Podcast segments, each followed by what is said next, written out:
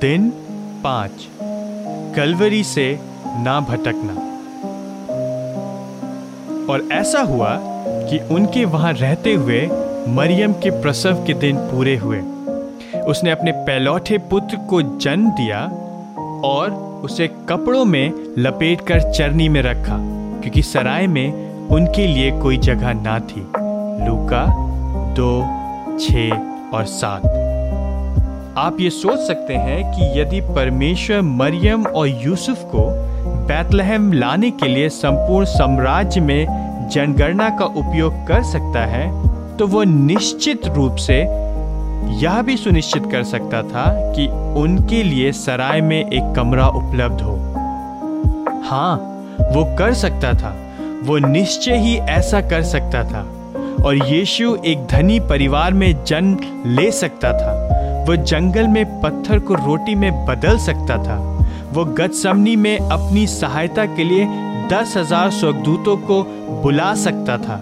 वो क्रूज से नीचे आकर स्वयं को बचा सकता था। प्रश्न ये नहीं है कि परमेश्वर क्या कर सकता था, किंतु ये है कि उसने क्या करना चाहा। परमेश्वर की इच्छा थी कि यद्यपि क्रिस्ट धनी था तो भी तुम्हारे कारण वह निर्धन हो जाए। बैतलहम के सभी सरायों पर जगह नहीं है कि चिन्ह तुम्हारे लिए थे।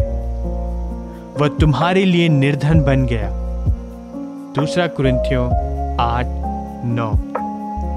परमेश्वर अपने बच्चों के लिए सभी वस्तुओं, यहाँ तक कि विश्रामालय की क्षमता और रहने के स्थानों की उपलब्धि पर राज्य करता है। कलवरी का मार्ग बैतलहम में जगह नहीं है कि चिन्ह के साथ आरंभ होता है और यरूशलेम में क्रूज पर थूके जाने और ठट्ठा उड़ाए जाने के साथ समाप्त होता है। और हमें यह नहीं भूलना चाहिए कि उसने कहा, यदि कोई मेरे पीछे आना चाहता है तो वह स्वयं का इनकार करे, प्रतिदिन अपना क्रूस उठाए और मेरा अनुसरण करे। लूका नौ तेईस। हम कलवरी के मार्ग पर उससे मिलते हैं और यह कहते हुए सुनते हैं, वह वचन जो मैंने तुमसे कहा, स्मरण रखो। दास अपने स्वामी से बड़ा नहीं है। यदि उन्होंने मुझे सताया तो वे तुम्हें भी सताएँगे। योहन्ना पंद्रह बीस।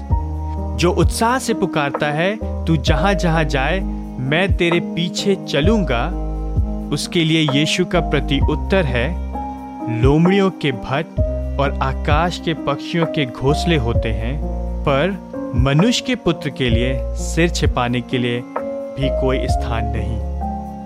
लूका नौ, सत्तावन और अट्ठावन। हाँ परमेश्वर ये सुनिश्चित कर सकता था कि यीशु के जन्म के समय उसके लिए एक कमरा उपलब्ध हो।